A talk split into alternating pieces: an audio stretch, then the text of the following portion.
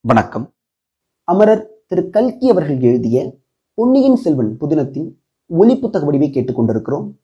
நான் உங்கள் அன்பு நண்பன் ஸ்ரீராம் சீதாபதி. இது உங்கள் உதிரா பூக்கள் தளம்.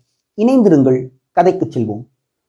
பாகம் ஒன்று புது வெள்ளம் அத்தியாயம் இருபத்தி ஆறு அபாயம் அபாயம். ஆஸ்தான மண்டபத்தில் புலவர்களுக்கு முன்னதாகவே வந்தியத்தேவன் பிரவேசித்தான். அங்கே ஒரு உயர்ந்த சிம்மாசனத்தில் கம்பீரமாக வீற்றிருப்பவர்தான் சின்ன பழுவேட்டரையராய் இருக்க வேண்டும் என்று ஊகித்துக் கொண்டான். அவரை சுற்றிலும் பலர் கை கட்டி வாய் புதைத்து நின்றார்கள். அன்று வந்த ஓலைகள் பலவற்றை வைத்துக்கொண்டு ஒருவர் நின்றார். கணக்காயர் கணக்கு சொல்வதற்கு காத்திருந்தார். காவல் படை தலைவர்கள் சின்ன பழுவேட்டரையருடைய அன்றாட கட்டளைகளை எதிர்பார்த்து நின்றார்கள். ஏவிய வேலைகளை செய்வதற்கு பணியாளர்கள் காத்திருந்தார்கள். சிம்மாசனத்திற்கு பின்னால் நின்று சில ஏவலாளர் வெண்சாமரம் வீசிக் கொண்டிருந்தார்கள் கையில் வெற்றிலை பெட்டியுடன் ஒருவன் ஆயத்தமாயிருந்தான். மிடுக்கிலும் பெருமிதத்திலும் யாருக்கும் பின்வாங்காதவனான வந்தியத்தேவன் கூட சிறிது அடக்க ஒடுக்கத்துடனேதான் சின்ன பழுவேட்டரையரிடம் அணுகினான். பெரியவரை காட்டிலும் சின்னவர் வீரகம்பீரத்தில் இன்னும் ஒருபடி உயர்ந்தவராகவே காணப்பட்டார். நமது வீரனை பார்த்ததும் அவர் முகமலர்ச்சியுடன் யார் தம்பி நீ எங்கிருந்து வருகிறாய்? என்று கேட்டார்.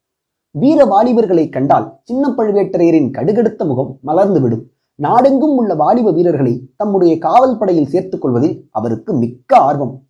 தளபதி நான் காஞ்சிபுரத்திலிருந்து வந்தேன். இளவரசர் ஓலை கொடுத்து அனுப்பினார் என்று பணிவான குரலில் வந்தியத்தேவன் மறுமொழி சொன்னான். காஞ்சிபுரம் என்றதும் சின்ன பழுவேட்டரையரின் முகம் கடுத்தது. என்ன? என்ன சொன்னாய்? என்று மீண்டும் கேட்டார். காஞ்சிபுரத்திலிருந்து இளவரசர் கொடுத்த ஓலையுடன் வந்தேன். எங்கே? இப்படி கொடு. என்று அலட்சியமாய் கேட்டபோதிலும் அவருடைய குரலில் சிறிது பரபரப்பு துணித்தது வல்லவரையன் அடக்க ஒடுக்கத்துடன் ஓலைச்சுருளை எடுத்துக்கொண்டே தளபதி ஓலை சக்கரவர்த்திக்கு என்றான். அதை பொருட்படுத்தாமல் சின்ன பழுவேட்டரையர் ஓலையை வாங்கி ஆவலுடன் பார்த்தார். பக்கத்தில் நின்றவனிடம் கொடுத்து அதை படிக்கச் சொன்னார். கேட்டுவிட்டு புதிய விஷயம் ஒன்றுமில்லை என்று தமக்குத்தாமே முணுமுணுத்துக் கொண்டார்.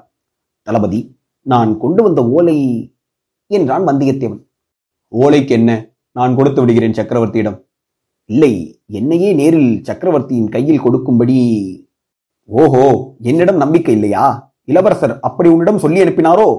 என்றபோது தஞ்சை கோட்டை தளபதியின் முகத்தில் எள்ளும் கொள்ளும் வெடித்தன.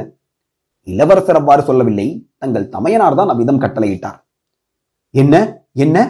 பெரியவரை நீ எங்கே பார்த்தாய்? வழியில் கடம்பூர் சம்புவரையர் வீட்டில் ஒரு நாள் இரவு தங்கியிருந்தேன். அங்கேதான் பார்க்க நேர்ந்தது. இந்த மோதிரத்தையும் அவர்தான் கொடுத்து அனுப்பினார். ஆஹா இதையே நீ முன்னமே சொல்லவில்லை? கடம்பூரில் இரவு நீ தங்கியிருந்தாயா? இன்னும் யார் யார் வந்திருந்தார்கள்? மழநாடு நடுநாடு திருமுனைப்பாடி நாடுகளிலிருந்து பல பிரமுகர்கள் வந்திருந்தார்கள். இரு இரு பிறகு சாவகாசமாக கேட்டுக்கொள்கிறேன். முதலில் நீயே இந்த ஓலையை சக்கரவர்த்தியிடம் கொடுத்து விட்டு வா. அப்புறம் தமிழ் புலவர்கள் வந்து விடுவார்கள். வளவளவென்று பேசிக் கொண்டிருப்பார்கள்.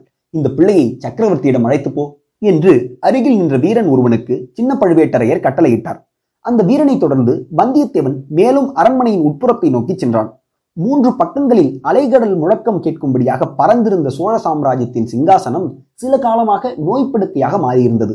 அந்த சிம்மாசனத்தில் பராந்தக சுந்தர சோழ சக்கரவர்த்தி சாய்ந்து படுத்திருந்தார். ராஜ்யாதிகாரங்களை எல்லாம் மற்றவர்களிடம் ஒப்படைத்துவிட்டு மருத்துவ சிகிச்சை செய்து கொண்டவராயினும் சிற்சில முக்கியமான சந்தர்ப்பங்களில் முக்கியமான மனிதர்களுக்கு அவர் தரிசனம் அளித்தே தீர வேண்டியிருந்தது. அமைச்சர்களும் தளபதிகளும் வேளக்கார படை வீரர்களும் அவரை தினந்தோறும் வந்து தரிசித்து விட்டு போவது ராஜ்யத்தின் நன்மைக்கு அவசியமாயிருந்தது. எத்தனையோ போர் முனைகளில் செயற்கரும் வீரச் செயல்கள் புரிந்த அசகாய சூரர் என்று பெயர் பெற்றவரும் நாடு நகரமெல்லாம் சுந்தர சோழர் என்று அழைக்கப்பட்டவரும் அழகில் மன்மதனுக்கு ஒப்பானவர் என்று புகழ் பெற்றவருமான சக்கரவர்த்தியின் நோய்பட்டு மெலிந்த தோற்றத்தை கண்டதும் வந்தியத்தேவனால் பேசவே முடியாமல் போய்விட்டது. அவனுடைய கண்களில் நீர் ததும்பியது.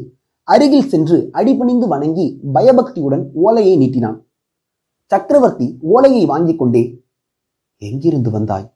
யாருடைய ஓலை? என்று ஈனஸ்வரத்தில் கேட்டார். பிரபு காஞ்சியிலிருந்து வந்தேன். இளவரசர் ஆதித்தர் தந்த ஓலை என்று வந்தியத்தேவன் நா தழுதழுக்க கூறினான். சக்கரவர்த்தியின் முகம் உடனே பிரகாசமடைந்தது. அவர் அருகில் திருக்கோயிலூர் மலையமான் புதல்வியான சக்கரவர்த்தி வானமாதேவி வீற்றிருந்தாள். அவளை பார்த்து தேவி உன் புதல்வனிடமிருந்து ஓலை வந்திருக்கிறது என்று சொல்லிவிட்டு படித்தார் ஆஹா இளவரசன் காஞ்சியில் பொன் மாளிகை கட்டிருக்கிறானாம். நீயும் நானும் அங்கு வந்து சில காலம் தங்கியிருக்க வேண்டுமா? என்று சொல்லிய போதே சக்கரவர்த்தியின் முகம் முன்னை விட சுருங்கியது. தேவி உன் புதல்வன் செய்கையை பார்த்தாயா?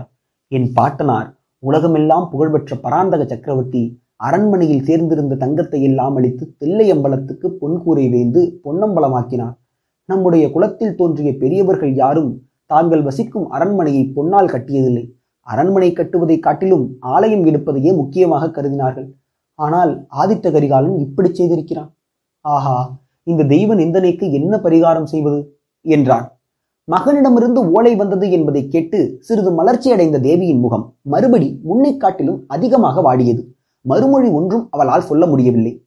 அச்சமயத்தில் வந்தியத்தேவன் தைரியமும் துணிவும் வரவழைத்துக் கொண்டு பிரபு தங்கள் திருக்குமாரர் செய்தது அப்படி ஒன்றும் தவறில்லையே. உசிதமான காரியத்தையே செய்திருக்கிறார். மகனுக்கு தாயும் தந்தையுமே முதன்மையான தெய்வங்கள் அல்லவா? ஆகையால் தாங்களும் தேவியும் வசிப்பதற்காக தங்கள் புதல்வர் பொன்மாளிகை கட்டியது முறைதானே? என்றான். சுந்தர சோழர் புன்னகை பூத்து தம்பி நீ யாரோ தெரியவில்லை. மிக்க அறிவாளியாய் இருக்கிறாய் சாதுரியமாக பேசுகிறாய். ஆனால் மகனுக்கு தாய் தந்தை தெய்வமே என்றாலும் மற்றவர்களுக்கு இல்லைதானே? எல்லோரும் வழிபடும் தெய்வத்துக்கு அல்லவா பொன் கோயில் எடுக்க வேண்டும்? என்றார். பிரபு மகனுக்கு தந்தை தெய்வம் மக்களுக்கெல்லாம் அரசர் தெய்வம். அரசர்கள் திருமாலின் அம்சம் பெற்றவர்கள் என்று வேத புராணங்கள் சொல்லுகின்றன. ஆகையால் அந்த வகையிலும் தங்களுக்கு பொன்மாளிகை எடுத்தது பொருத்தமானதே என்றான் நம் வீரன். சுந்தர சோழர் மறுபடியும் மலையமான் திருமகளை நோக்கி தேவி இந்த பிள்ளை எவ்வளவு புத்திசாலி பார்த்தாயா? நம்முடைய ஆதித்தனுக்கு இவனை ஒத்தவர்களின் உதவி இருந்தால் அவனை பற்றி நாம் கவலைப்பட வேண்டியதே இல்லை. அவனுடைய அஜாக்கிரதை சுபாவத்தை பற்றியும் விசாரப்பட வேண்டியதில்லை என்றார் பிறகு வந்தியத்தேவனை பார்த்து தம்பி பொன் மாளிகை கட்டியது உசிதமானாலும் உசிதமில்லாவிட்டாலும் நான் காஞ்சிக்கு வருவது சாத்தியமே இல்லை. நீதான் பார்க்கிறாயே எப்போதும் படுத்த படுக்கையாகவே இருந்து வருகிறேன். நெடுந்தூர பிரயாணத்தை மேற்கொள்ளுதல் இயலாத காரியம். ஆதித்தன் தான் என்னை பார்ப்பதற்கு இங்கே வந்தாக வேண்டும். அவனை காண்பதற்கு எங்களுக்கும் ஆசையாகத்தான் இருக்கிறது.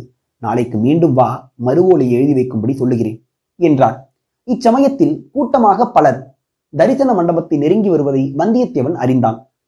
ஆஹா அந்த புலவர் கூட்டம் வருகிறது போலும். அவர்களுடன் ஒருவேளை சின்ன பழுவேட்டரையரும் வருவார். அப்புறம் தான் சொல்ல வேண்டியதை சொல்ல முடியாமலே போய்விடலாம். நாலு வார்த்தையில் சுருக்கமாக சொல்லிவிட வேண்டியதுதான். இவ்விதம் சில வினாடி பொழுதில் சிந்தித்து முடிவு செய்து சக்கரவர்த்தி தயவு செய்யுங்கள். கருணை கூர்ந்து என் விண்ணப்பத்தை கேளுங்கள். தாங்கள் அவசியம் இந்த தஞ்சையிலிருந்து கிளம்பிவிட வேண்டும். இங்கே தங்களை அபாயம் சூழ்ந்திருக்கிறது. அபாயம் அபாயம் என்றான்.